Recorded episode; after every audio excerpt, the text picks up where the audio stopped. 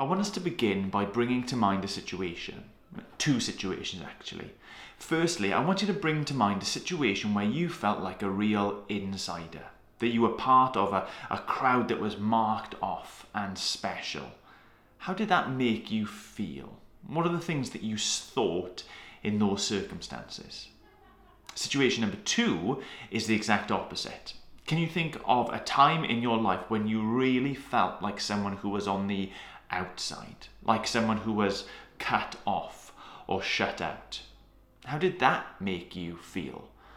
Presumably, when you were on the inside, you felt something special, you felt privileged, you perhaps felt a sense of um, superiority. I don't know. How did you feel?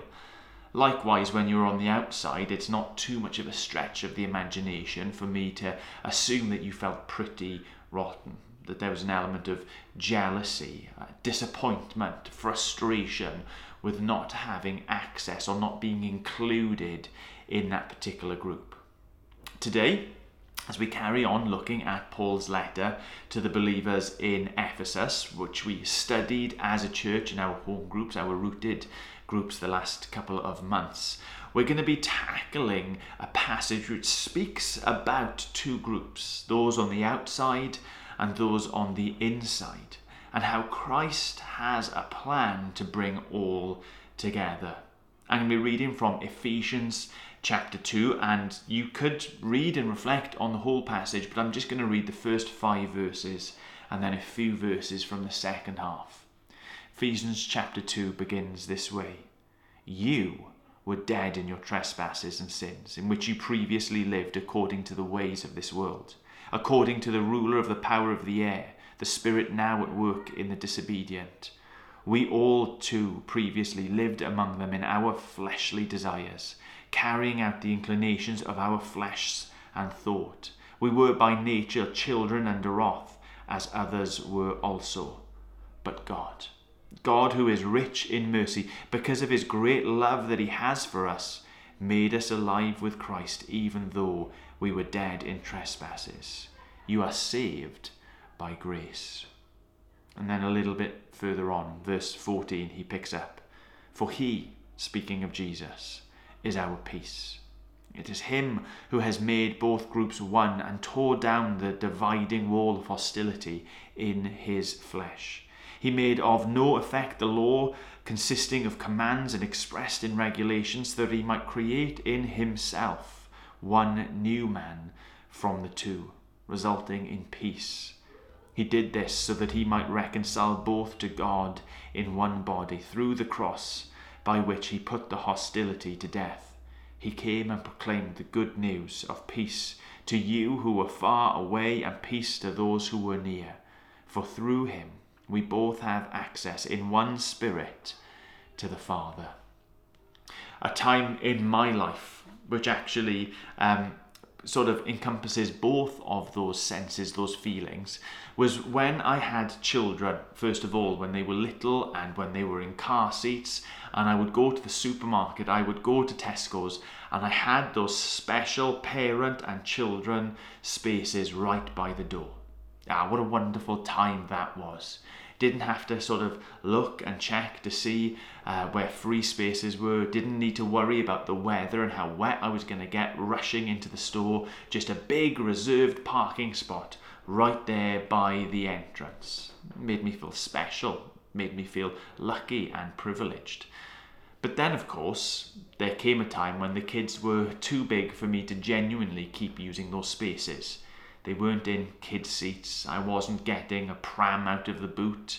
There was none of that. There was just a couple of older kids with me along for the ride. And you know, in those times, I started to get a little bit jealous, a little bit frustrated, having parked all the way at the back of the car park, the, the only free spot we could find, and having to march our way down through the wind, through the wet, through the cold, past these hallowed spaces when I was an insider, it felt wonderful. It felt great.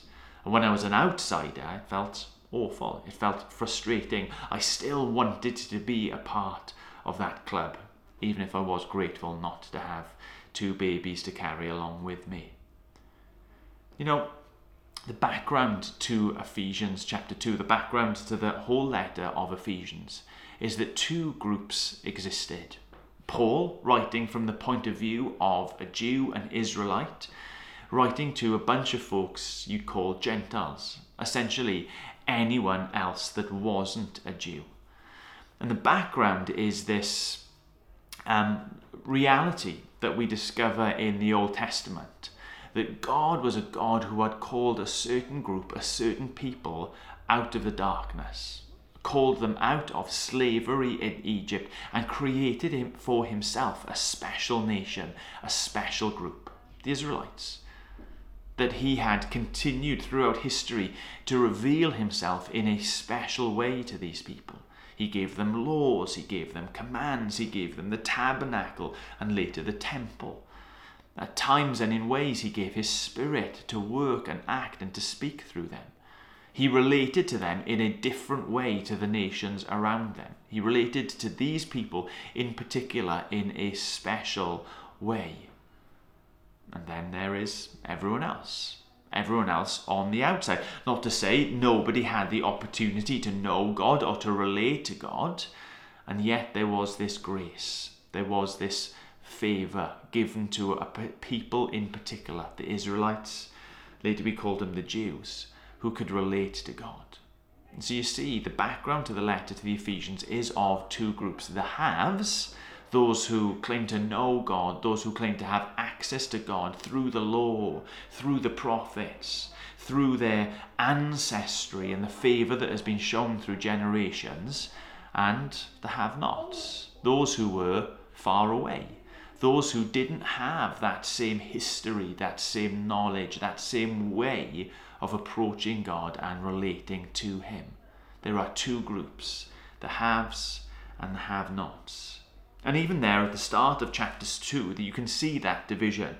Paul speaks directly to the Ephesians. Verse 1 You were dead in your trespasses and your sins. This is something that he's saying is true for them. Likewise, in verse 3, he says, We too. So now he's speaking about himself and his fellow Jews. And what he does, even in highlighting those two groups, is actually to say that really, regardless, there is one predicament. There were two that find themselves in the same situation. In verses 1 and 2, he begins to describe the things which have come to enslave not just the Jews and the Gentiles, but all of humanity. That there is the world out there with its message, with its um, priorities, with its passions and goals that speaks to people inside and outside the Jewish faith and controls them and tempts them and leads them away from God. There's the world and there's the accuser, he says as well. The one who would come and twist the truth, insert lies, and lead people away, whether they are outside, further away, or on the inside, drag them out from relationship with God. And then at last he admits that ourselves. We're slaves to ourselves and our own desires, our own inclination and nature, which leads us away from the Heavenly Father. And he says that even though these two groups exist, Jews on the inside, Gentiles on the outside, there is one result. That all find themselves in this same predicament, the same situation where we are dead, he says, in our trespasses and sins, that we are shut off, cut off from the source of life, God Himself. And that means we find ourselves in a place of spiritual death that leads to physical death. And when you think about that, that means that he is painting one picture for two groups of all humanity and its prospects, which are pretty bleak. It's it's not a fun, it's not a cheery, it's not a stick a verse on a wall, it's not a self help kind of Instagram encouragement, is it? It's bleak. Sometimes we can act and we can think like, in order to sort ourselves out or even to sort our world out, all we need to do is to make the right decisions, choose the right individuals to lead us in the right direction, and we'll figure it out ourselves. But Paul is far more brutal in his assessment than that. I'd say Paul is far more honest in his assessment than that. He calls a spade a spade, who we all really are, and the sorts of lives that come out of it. They're lives that lead ultimately to death. Two groups, but one predicament, one humanity equal in their desperate need before God. Happily, Paul's assessment of humanity, of the common theme that flows between those two groups, isn't his conclusion. Paul goes on to speak about where the story goes next, and it's wonderful. But God, God who is rich in mercy, mercy being when what is deserved is withheld, that the just punishment, the just consequences of our nature and our actions withheld. That God doesn't treat us as we deserve but God, rich in mercy, because of his great love for us, has made us alive with Christ, even though we were dead. The resurrection has already been spoken about in Paul's letter to the Ephesian church back in chapter 1. He's speaking about the same power that was at work rising Jesus from the dead, conquering, defeating death in him, can be and is at work in believers. And now here he's saying, look, you dead folks are made alive through faith in Jesus. The same spirit that operated in him to raise him up from the dead can be at work in you, making you alive rather than dead. There were two. There was one predicament, and Paul says that there is one solution offered for all that there aren't two ways to come to Christ, even though we might think of ourselves as those who have and have not in certain and uh, different ways. That having this common issue, this common problem, Jesus had come to make one way and one way only to be redeemed, to be saved, to find life, and to know the Father. That's why Paul can write what he writes later on in the chapter, verses 14 to 18. Let me read it again. For he, Jesus, is our peace, who made both groups one and tore down the dividing wall of hostility.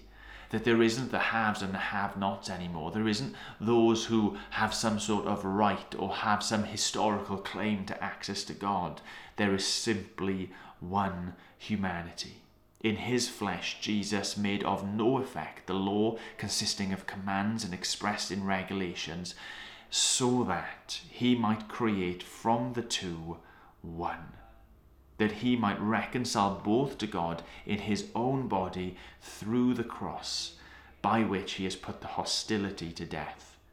He has come, and he has preached the same good news of peace to those who are far away, the have nots and peace to those who are near the have. For through him, through Jesus, through this one way, this one gateway and entrance, we both have access in one spirit to the Father. I love that imagery. I love that picture. It jumped out at me when we were studying Ephesians that Jesus came preaching peace to those who are both near and those far. Those, ha- those who have and those who have not. The same one coming, offering the same invitation so that the two could become one. And that conclusion, glorious conclusion, through him, through Christ Jesus, we both, we all have access to the Father by one Spirit. Not those who get by privilege or circumstance to park near, or those who are forced to go and park away, but access freely for all. I love it because by making this new way to relate to God, not only does Christ fix the relationship uh, that was broken by our following the world and the accuser and our selfish selves, but He creates an even playing field for all people, regardless of heritage, so that we can all come. Paul is saying that that us and them thing has been done away with, and now we can all find the same peace before God. When we all get to use the same entrance, there's no separation that exists inside. You see, Jesus here is presented to us as a lifesaver. The one who created is recreating. Jesus here is presented as the great gatherer, finding all those who, from wherever they started, have fallen away, have wandered away, and brings them in. Jesus is presented as this waymaker, so that all, genuinely all, can come to the Father through him. There isn't one rule for me and another for thee. In Jesus, it really is one for all, and so now all are truly one. So, what does that mean for us today? What, how, what should we change in our thinking or our living as we go out or go on today? Well, I guess the first thing to say is don't stand on the outside looking in. I'm sure that there will be people listening to this, watching this, who still feel themselves part of the outside crowd, still find themselves in that place of rebellion and rejection, of following the world and the lies and selfishness, and so are rightly under the judgment of God. Don't stand on the outside looking in, but come on in where a space, a spot, a place has been reserved and prepared for you. You know, you can be part of the family of God not because you are a wonderful person, not because you are inherently deserving of it, not because your parents went to church or your grandparents were members at so and so, not because you have helped us, but because of what Christ has done in his death for us, in his resurrection before us, in his ascension above us and all others. Jesus has made a way. So there is no need for anyone to stand on the outside looking in. Jesus invites us all, each and every one, to come. He speaks to dead people, come alive. So don't stand on the outside looking in, wondering what could be Come to Jesus. Come to Jesus and find the peace that is promised through him. Likewise, don't stand on the inside looking out. That's a very real problem and a danger for many of us who have found faith. That sometimes we can become uncomfortable. Uncomfortable with the idea of certain other types of people or certain people with particular backgrounds or whatever it is coming in and having an equal footing with us. We sort of begin to believe the lie that we're supposed to be on the inside. That somehow it's right and it's, it makes sense for us to be on the inside. Don't stand on the inside looking out and saying, You don't belong here, but I do. No, it is all of mercy. It is because of God's rich grace that any of us get to come in. Sometimes we can say on the inside, looking out, you can be a part of it, but only if you sort X or Y or Z out. And we see in passages like this that it is utter nonsense. You are saved, says Paul, by grace. He has made one way for all, and it is through his life, his death, his resurrection. You know, Jesus had some pretty strong warnings himself against adding extra burdens onto folks.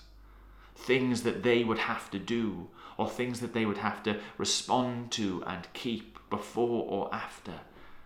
Jesus has serious warnings for those of us who would want to add burdens onto others.